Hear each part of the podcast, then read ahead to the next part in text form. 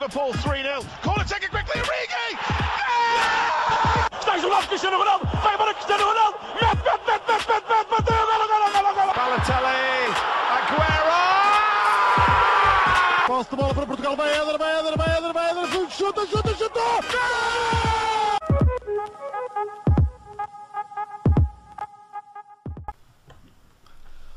Olá, sejam muito bem-vindos a mais um episódio do podcast do Spanenka. Eu estou acompanhado, como do costume, de Miguel Rocha e Rodrigo Canhoto.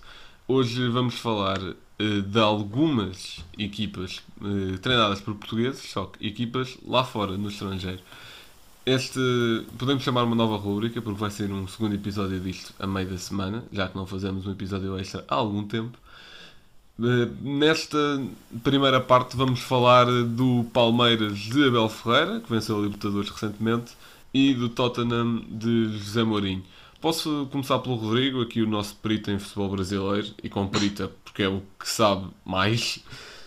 Uh, Não é por saber muita coisa, porque de futebol não pesca muito. O que é que achas de, de que o Abel Ferreira transformou neste Palmeiras e, e a importância que ele teve na Libertadores? Bem, desde já, olá a todos. Dizer que o especialista do Brasileirão, eh, não. Eh, não vejo assim tantos jogos do Brasileirão. Eh, vejo alguns, é verdade, mas o que eu sei é mais devido a vídeos que eu vejo. Mas acho que uma coisa que, que o Abel trouxe a este Palmeiras foi sobretudo mais coerência defensiva. Foi uma campanha na Libertadores, por exemplo, do Palmeiras, em que, se não me engano, só sofreram 3 golos, eh, sabendo que foram quase todos do, do River, não é? O River marcou 2 num jogo em que, sinceramente, o Palmeiras merecia ter eh, sido eliminado, eh, porque o River teve um domínio absoluto, maior do que aquele que o Palmeiras teve na Argentina. Uh, mas pronto, o Abel felizmente conseguiu eh, qualificar-se. Uh, a final da Libertadores não foi nada de especial, sinceramente, estava esperando muito melhor. Mas mais uma vez a coesão defensiva uh, do Palmeiras muito boa mesmo. O Everton a mostrar que é um bom guarda-redes. Ele foi, ele foi chamado a intervir poucas vezes, mas bastante bom. O Marco Rocha não fez assim um grande jogo, o, o lateral direito. Mas acho que uma coisa que o Abel fez bem foi meter o Gabriel Menino, que é lateral direito ao médio, um, ali a médio direito, porque ajudou muito o Marco Rocha a defender o, o. O Soteldo foi claramente o homem mais perigoso uh, do Santos nessa Libertadores. Mas é, é sobretudo isto. A leitura do Abel nos jogos do Palmeiras é, é excelente e ele conhece os adversários muito bem. Uh, ele disse numa conferência de imprensa aquilo que o Santos uh, queria fazer e ele anulou isso. Mas uh, em termos de brasileirão, uh, acho que o Palmeiras, ou seja, naturalmente que se focou muito mais agora na final da Libertadores. Eles jogaram dia 26, ou seja, a final da Libertadores foi dia 30 de janeiro. Eles jogaram dia 26 contra o Vasta Gama e tinham jogado no dia 24 contra o Ceará. Curiosamente, perderam contra o Ceará 2-1. O Ceará que está a fazer uma campanha bem acima das expectativas. E empataram 1 a 1 com o Vasco da Gama que está na zona de descida. Também tinham perdido 2-0 para o Flamengo no dia 21. O Flamengo que voltou a lutar pelo título. E tinham goleado o Corinthians, rival da cidade de São Paulo, por 4-0. Talvez no melhor jogo uh, da temporada, à parte da goleada 3-0 sobre o River. Ou seja, acho que o Abel teve muito bem em saber gerir o esforço dos jogadores. Palmeiras ocupa neste momento o, o sexto lugar do campeonato. Podes uh, apanhar uh, o Fluminense que está em quinto, mas acho que o Abel uh, tem feito um trabalho excelente e mereceu ter ganho a Libertadores. Foi uma campanha muito boa, como já referi, com a base na, na defesa, porque se não foi campanha da Libertadores com menos gols sofridos, foi da, das que teve menos gols sofridos e também teve o melhor ataque. Portanto, acho que está aqui uma equipa muito bem montada. Miguel? Bem, olá a todos. Hum, eu acho que este, o que eu tenho pensado, e se calhar pode ser um pouco ingrato para o, para o Abel Ferreira, Mas o que eu tenho feito quando vi jogos do, do Palmeiras e vi, por exemplo, o jogo contra o Flamengo, por acaso foi um jogo que estive a ver, hum, e o- as duas mãos contra o River, hum, eu acho que é um Palmeiras que joga ainda assim muito menos que o Flamengo de Jorge Jesus. E isso é uma comparação que é um pouco inevitável de fazer, tendo em conta que foram assim os dois treinadores portugueses que foram para o Brasil treinar. Eh, Sim, mas fazer aquilo que, com- que o Jorge Jesus fez na, no Brasil é, é impensável, não é? é Claro, mas imagina, foi inédito. eh, agora ambos ganharam a Libertadores. Com estes três jogos que tu falaste, duas derrotas e um empate antes da final da Libertadores, eh, o Palmeiras provavelmente afastou-se da luta pelo título. Ou seja, é menos um, um, título, que eh, um título que pode ganhar. Ahm, e assim conquistaria logo menos o Brasileirão, comparando com o Jorge Jesus, mas a questão que eu estou a falar nem é bem dos títulos, é mesmo a qualidade na equipa. Acho que o- Jorge Jesus, quando foi para o, Brasil, montou, montou uma equipa que, que dava show, basicamente. E, e o Palmeiras, se calhar, não é uma equipa, uma equipa tanto para isso. Se calhar, cumpre mais rigorosamente as tarefas que o Abel lhes dá. Um, e não há tanto aquele, aquele show que, que, o- que que o Flamengo dava com o Gabigol, eh, o Pedro Henrique eh, e esses todos que, que eram uma qualidade tremenda. Agora, no caso da, da equipa de Palmeiras, eles têm alguns jogadores. Tem um jogador que, que eu por acaso nem sabia que estava no Palmeiras, que é o Lucas Lima, que já teve para vir Uhum. para o Porto há pá, umas 10 vezes, já nem sei. Eh, mas tem jogadores de muita Mas ele qualidade. não, é, ele não é grande espingarda. E ele, ele, ninguém gosta dele, porque Pois no, no Palmeiras não, mas ele estava no Santos, exatamente. Ele estava no Exatamente. Santos e no Santos jogava bem. Eh, Sim, porque, têm- ou seja, ele no Santos jogava muito e depois ele começou a gozar com o Palmeiras e depois foi para o Palmeiras e começou a gozar com o Santos, então ele, ninguém gosta dele, basicamente. Uhum. Isso também eh, acho que acabou por acaso ter sido um, um fator ele ser assim um bocado estabilizador. Ahm, mas estava a dizer que Palmeiras tem jogadores de muita qualidade e isso não, não, não há que negar. O Luís Adriano, o José Rafael, o Gabriel Menino, que já tinhas falado, que é um, um jovem que acho que já foi internacional brasil, brasileiro, eh, pelo menos uma vez, bem que recordo. Eh, portanto, também tem muita qualidade neste plantel. E por acaso na final apreciei muito o Felipe Melo entrar aos 90 mais de 10 ou sei lá o que é que foi, ali mesmo para segurar a defesa. Ahm, mas acho que o Abel acabou, obviamente, por ter feito um grande trabalho no Palmeiras. Não, não é com um trabalho mediano que se ganha uma Libertadores. Ah, e acho que Claro. claramente que o ponto fulcral ah, deste, deste caminho foi, foi o, o estrangeiro ao River Plate. Porque sem esse resultado, não. Claramente que o, que o River Plate acabaria por dar a volta no- na segunda mão. Mas acho que é muito ingrato comparar-se este Palmeiras Claro, claro, eu eh, sei, era logo isso ao que eu disse Flamengo. no, no Pá, porque é um- uma diferença de Acaba equipas. por haver essa comparação, não só por serem dois treinadores portugueses que ganham a Libertadores, mas por ser um antigo campeão da Libertadores. Eh, Normalmente é essas comparações, por exemplo, quando uma equipa ganha a Champions, vai-se comparar com a do ano anterior. Uhum, E, Exato. E por Sim, exemplo, eu, mas eu atenção, daquela é- parte em é que o o mesmo comparar- que o, que o Palmeiras joga, eh, joga menos que o Flamengo de Jorge Jesus. Eu acho que lá está, eu acho que é aquela parte do show e pá, eh, já disse aqui que gosto mais dessa, dessa vertente, até porque prefiro Klopp a Guardiola, por exemplo. Eu acho que o Palmeiras não, dá, não é tão forte ofensivamente, mas acho que é muito mais forte defensivamente do que o Flamengo de Jorge Jesus. E lá está, o porque o Rodrigo disse isso, é, é, uma, é uma pressão que não é muito alta, mas é muito organizada. A disposição tática defensiva também, aquilo às vezes deixa o médio, parece que são três centrais e depois um- até os centrais vão à pressão, vão quase até ao meio campo. Isso aconteceu no jogo com o River, aconteceu menos com o Santos, mas também aconteceu.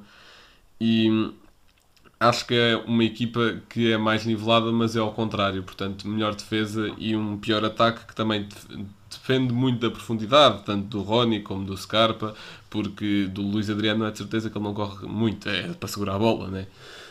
E, e acho que o Abel tem muito dedo nisto, obviamente, porque eu acho que outra coisa também que distingue as duas equipas é a qualidade individual. Tu podes realçar no Flamengo Uhum. o Gabigol, o Bruno Henrique, o Gerson, epá, até os laterais, que é o Filipe Esta época o Filipe Luís, Rafinha, muito. muitos, muitos bons. Eu Estou a falar da equipa do ano passado, mas hum, pode destacar-se a qualidade individual, que enquanto no Palmeiras vais pegar em qualidade, em qualidade individual, falas se calhar de Rony, podes falar do talvez do Gabriel Menino, talvez do Luís Adriano, mas não, não há muito essa coisa de. É muito mais qualidade coletiva. E acho que é, é por isso que o treinador também tem muito dedo. É claro que o Jorge Jesus também teve um dedo incrível para meter a equipa a render o que rendeu, mas por exemplo, duvido. Agora o Flamengo está a dois pontos do primeiro lugar no Brasileirão, com o Rogério Ceni, se não me engano. E duvido que quando o Abel Ferreira sair do Palmeiras, duvido que o Palmeiras consiga se manter tão competitivo. Eu acho que esta organização depende muito do Abel também. Sim, mas e é aquilo que eu estava a dizer. O jogo do, Flamengo contra o Palmeiras mostrou muito que, primeiro, o Flamengo continua a jogar muito. Eh, e não com, e qua- quase com a mesma equipa, quase. Porque o, o Rafinha já foi para o, para o Olympiacos, por isso o Jorge Jesus já não tem esse lateral. Oh, Jorge Jesus. O Flamengo já não tem esse lateral, mas o resto da equipa continua basicamente a ser a mesma. Mas olha, foi buscar um grande lateral, foram buscar Sim, o sim, Isla. sim. Não, hum, obviamente não houve um, um decréscimo na, na qualidade. Eh, o Arão já agora joga a central, mas de resto a equipa é basicamente sempre a mesma. E nesse jogo do Flamengo contra o Palmeiras, eh, o Flamengo jogou muito melhor que o Palmeiras, mas de longe. De longe. Uhum. Mas olha que o, o Ceni estava a ser muito contestado, ele teve para ir Pois para a rua também. estava. E Sim, esse, esse a jogo. pressão foi para, assim- substitu- para um treinador substituir o Jorge Jesus e uma equipa depois Uhum. do que o Jorge Jesus fez é, é sempre muito elevado. Se está Uhum. mesmo aba- Claro. um bocadinho abaixo da expectativa, já foste. Estão a começar a nivelar as Sim, expectativas é pelo que o Jorge Jesus fez e não aquilo- pelo que o Flamengo era antes de Jorge Jesus. Também porque houve um grande investimento lá no meio. Compraram também o Pedro, a Fiorentina, por muito, por exemplo. Não, mas a- atenção, aquilo que o Jorge Jesus fez é, é o mesmo que aquilo que o, Vilas Boas fez, fez naquela época do Porto e todos os treinadores do Porto terem de ter essa fasquia. É, tentar ser campeões, não invictos, obviamente que o Jorge Jesus não foi invicto, mas acabar eh, com não sei quantos pontos de diferença, eh, dizimar todos os adversários e, e é isso que. Ou seja, acho que o Jorge Jesus, se não me engano, fez 86 pontos. E não é normal. No Brasileirão, o normal é fazer hum, 60, 70, porque há, há muita competitividade lá por cima. Uh, tens imensos clubes, o Grêmio Internacional, uh, os dois do mesmo estado. Uh, depois em São Paulo tens o Palmeiras, o Santos, o Corinthians, pronto, coitadinhos, estão muito mal neste momento. Um, volta Felipe para o Corinthians. Um, ou seja, há muita competitividade. O próprio São Paulo que teve a lutar pelo título já esta época, agora baixou. Mas há muita competitividade. E aquilo que o Jorge Jesus fez, é pá, foi, foi um absurdo. Sim, exatamente. Bem, agora também, passando, saindo agora um pouco daqui do, do Flamengo, vamos passar para outra equipa que está a ser treinada por um português e que está a ser muito falada esta época, não só por ser da Premier League, mas também por já ter voltado pelo título. Estou a falar do Tottenham de José Mourinho. Desta vez começo pelo Miguel.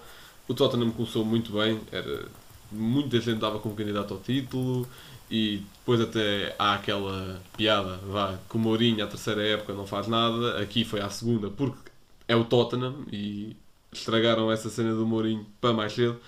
Rocha, o que é que achas que alterou no Tottenham? Do nada agora perdem com o Brighton, está bem que o Brighton perde, um, faz um, um pratica um ótimo futebol, mas epá, deram 6 a 1 ao United, 2 ao City. O que é que aconteceu entretanto?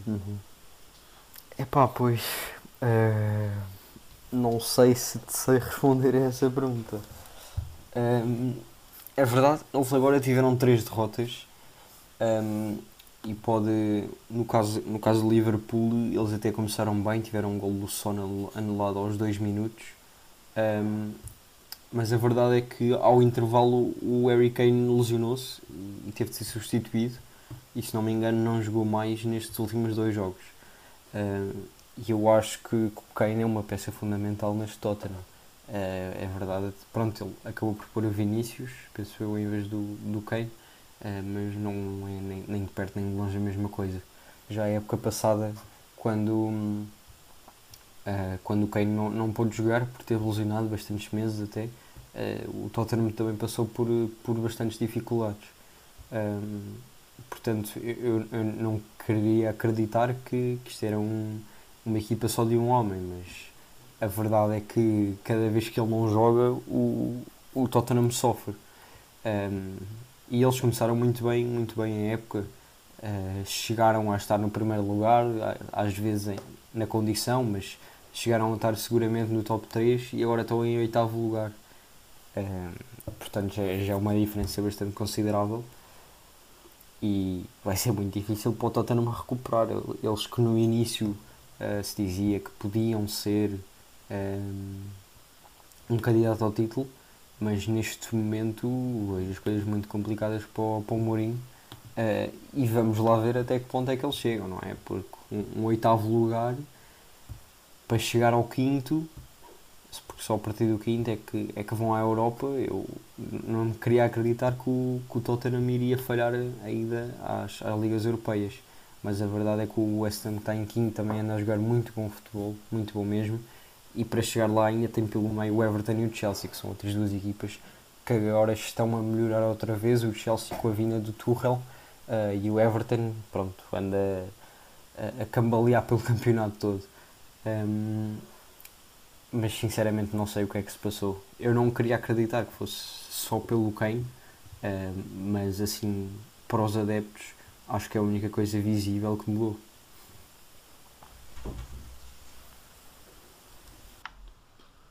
Rodrigo, o que é que, o que, é que aconteceu aqui? Bem, hum, não faço ideia. Talvez problemas de balneário, porque a partir do momento em que encostas um dos líderes da equipa, como Dele Alli, acredito que isso tenha tido impacto lá dentro. Uh, depois é outra coisa, como sabemos, o, Kane, um, a parte do Son, mas acho que o Kane ainda era mais importante um, nesta equipa. E quando perdes o teu jogador mais importante, claro que, claro que há problemas. Isso não pode desculpar tudo, como é óbvio. Uma equipa como o Tottenham ainda por cima treinada por José Mourinho, deveria uh, jogar muito mais mesmo sem o Kane. E não foram assim tantos jogos sem o Kane. Um, a derrota com o Chelsea, uh, pronto, digamos que é aceitável, não é? Um, aceitável para quem é de fora, para quem é adepto do Tottenham, claro que não, porque é, é um derby. Um, ainda por cima alguém que luta pelos lugares europeu, europeus com, com o Tottenham. Mas o problema é que é uma derrota frente ao Chelsea em que o, o Tottenham faz dois remates à baliza e eu acho que faz oito remates, se não me engano. Uh, portanto, é, é, é, muito pouco, é muito pouco. E acho que esse é, é um problema. Falta, falta ataque, ou seja, nestes últimos três jogos uh, do Tottenham, o Tottenham marcou dois golos e sofreu cinco. Portanto, ou seja, é uma equipa que não sofre muitos golos, mas também não, não marca muito. Quando uh, sofre golos, seja, esta época. Fizeram 30... Pois, exato. É, é basicamente isso. O Tottenham esta época tem 35 jogos, 20 vitórias, 8 empates e, e 7 derrotas. Tem 76 golos, o que para mim já acho que, acho que é muito, me lembrava do Tottenham, mas aqui também deve ajudar o facto de estar a, a Liga Europa. Uh, na Liga Europa o Tottenham marcou mais, mas o Tottenham sofreu apenas 34 golos, ou seja, ainda não sofreu um gol por jogo uh, de média. É? Mas, ou seja, o Tottenham vence o, venceu uh, antes do Liverpool, venceu para a Premier League o Sheffield 3-1, mas antes tinha empatado 1-1 com, com o Fulham. Uh, depois houve jogos para a FA Cup e para, para a Carabao. Depois venceu 3-0 o Leeds, mas, ou melhor, antes tinha vencido por 3-0 o Leeds, mas é uma equipa que tanto marca 3 uh, como leva 3. Um, empatou com o Wolverhampton e tinha perdido com o Leicester Uh, e com o Liverpool uh, outra vez. Portanto, ven tinha vencido o Arsenal, isto já ainda em dezembro. Mas, ou seja, é uma equipa muito inconstante. Um, tem apenas 5 derrotas na Premier League. Ou seja, a maior parte das derrotas do Tottenham vieram agora, nestes 3 jogos. Mas não sei, sinceramente não sei o que é que é, o que é, que é preciso. Uh, claro que não ter o Kane faz toda a diferença, mas isso não, não pode servir de desculpa para os últimos jogos do Tottenham. Bem, eu tenho aqui uma espécie de teoria que é o facto de. Eu acho que o Mourinho está a ser vítima dele próprio. E porquê? Porque, epá, é. Nós sabemos que as equipas do Mourinho não são propriamente ofensivas, certo? O, o ataque do Mourinho baseia-se muito em transições, é assim que conseguiu 100 pontos com o Real Madrid, com contra-ataques lindíssimos, lá com o Di Maria, com o Ozil, com o Ronaldo. E o, e estava a funcionar bem porque no início da época eh, essas tais transições, a maior parte dos golos do Tottenham surgem de transições e até aquelas combinações Sim, é o Kane a defender as costas, Kane. recebe a bola, Era- mete para o na corrida. Exatamente, exatamente. Portanto, Uhum. perdendo o Kane, eh, perde não só um finalizador nato, que cria as poucas ocasiões que o Tottenham criava, como também perde um criador muito bom. E óbvio que eh, tem outras opções de qualidade, tem o Vinícius, que, epá, que é um bom ponta de lança, é um bom finalizador, só que se calhar a criar não tem o mesmo impacto que o Kane. E é por isso que o, agora o Mourinho até foi resgatar, entre muitas aspas, o Dele Alli, a dizer que precisa dele, precisa de alguém criativo ali no meio campo, porque também conseguiu eh, repor a forma do Ndombele, que se dava meio por perdido o ano passado, que só que lá está, o Ndombele não é muito criar, criar às vezes, mas é mais fechar meio campo, é mais controlar a posse, não é falta esse elemento criativo para criar as poucas chances que o Tottenham consegue fazer. E acho que não querendo o Mourinho aplicar um estilo de futebol um pouco mais para a frente, eh, acho que esse é o fator em falta. É, lá está, é o Kane, só que isso também não desculpa tudo. Lá está. Supostamente, não deveria justificar. Mas infelizmente acho que é mesmo a única coisa que mudou. Sim, exatamente. Até mesmo, até mesmo laterais como, como o Reguilon, que é um lateral muito ofensivo, o, o Oiberg, que é um médio que faz tudo, e, e o outro lateral, que agora não estou a esquecer o nome, o isso. Que também foi contratado por ser um lateral muito ofensivo, até jogava num, num esquema de três centrais como o Ala, no Wolverhampton. Não, não estão a render tanto ofensivamente como deviam. O Reguilon até começou bem, só que depois caiu um pouco. E não tendo essa vertente ofensiva noutros setores do campo, é preciso no meio campo, sendo o Dele Alli ou o Kane a há uma coisa que descer, eu também qualquer não coisa. percebo neste Tottenham, que são as poucas substituições que o, que o Mourinho faz. Exatamente.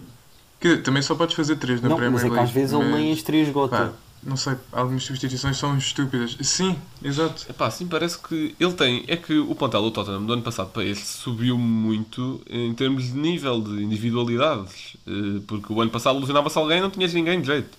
Agora tens muitos bons jogadores no banco. Só que ele parece só Pois, conferir nos exato, exato, titulares. é. Não... Um jogo com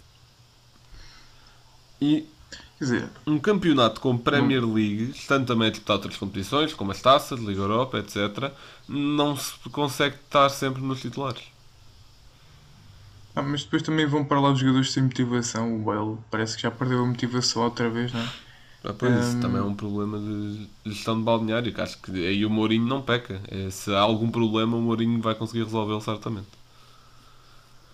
Eh, Não peca, não sei bem, porque a partir do momento em que encostas o, o Dele Alli, aquilo lá dentro. eh, ou seja, quem viu o documentário do Tottenham sabe que o, o Dele Alli não gosta de treinar, é, é muito preguiçoso, quer chegar ao, ao, ao jogo e fazer tudo. Eh, e viu-se que o Mourinho não tolera isso, portanto, ele fez bem em encostar. Só que ao encostar um dos líderes da equipa, claro que isso vai ter consequências, não é? Ou seja, não sei, será que foi só isso? Nós também não estamos lá dentro, mas, mas pronto, a verdade é que o Tottenham poderia e deveria fazer muito melhor. Estamos a chegar ao final de mais um podcast e, como sempre, o Blanco tem um facto. Bem, o facto relativamente ao episódio de hoje tem a ver com o Palmeiras e com a campanha deles na, na Libertadores. Bem, o Abel conseguiu a proeza de fazer o Palmeiras ser campeão da Libertadores com apenas um remate à baliza na final, que foi o do gol. Aquela final interessantíssima, né? Exato. Sendo que o, Que foi. Sendo que o primeiro remate a gol de todo foi aos 76 minutos. Sim, não foi uma final de todo interessante. Eu que a vi. É pá, foi, foi bastante secante. Mas pronto. Mas ainda assim há aí treinadores portugueses a dizer que o brasileiro é o melhor campeonato do mundo. Mas ok. Bem, já, já chegamos aqui ao final do podcast. Muito obrigado por terem ouvido, já sabem. Vão às nossas redes sociais, Instagram, Twitter, Facebook, etc. Passem no nosso site com um artigo, já uma entrevista, com o Tiago Dias, que foi, já agora agradecemos mais uma vez eh, por ter eh, aceitado eh, responder-nos a essas perguntas, um jogador do Olhanense, e que já passou pelo Milan e pelo, e pelo Benfica, inclusive. Eh, podem ouvir no Spotify, eh, YouTube, Google Podcasts, iTunes, onde, nas plataformas habituais, basicamente. Muito obrigado por terem ouvido e até à próxima.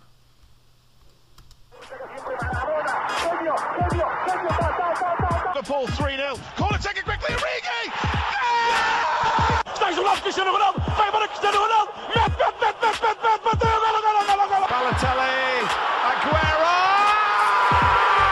Posse de bola para Portugal. Vai Éder, vai Éder, vai Éder, vai Éder. Chuta, chuta, chuta. Gol!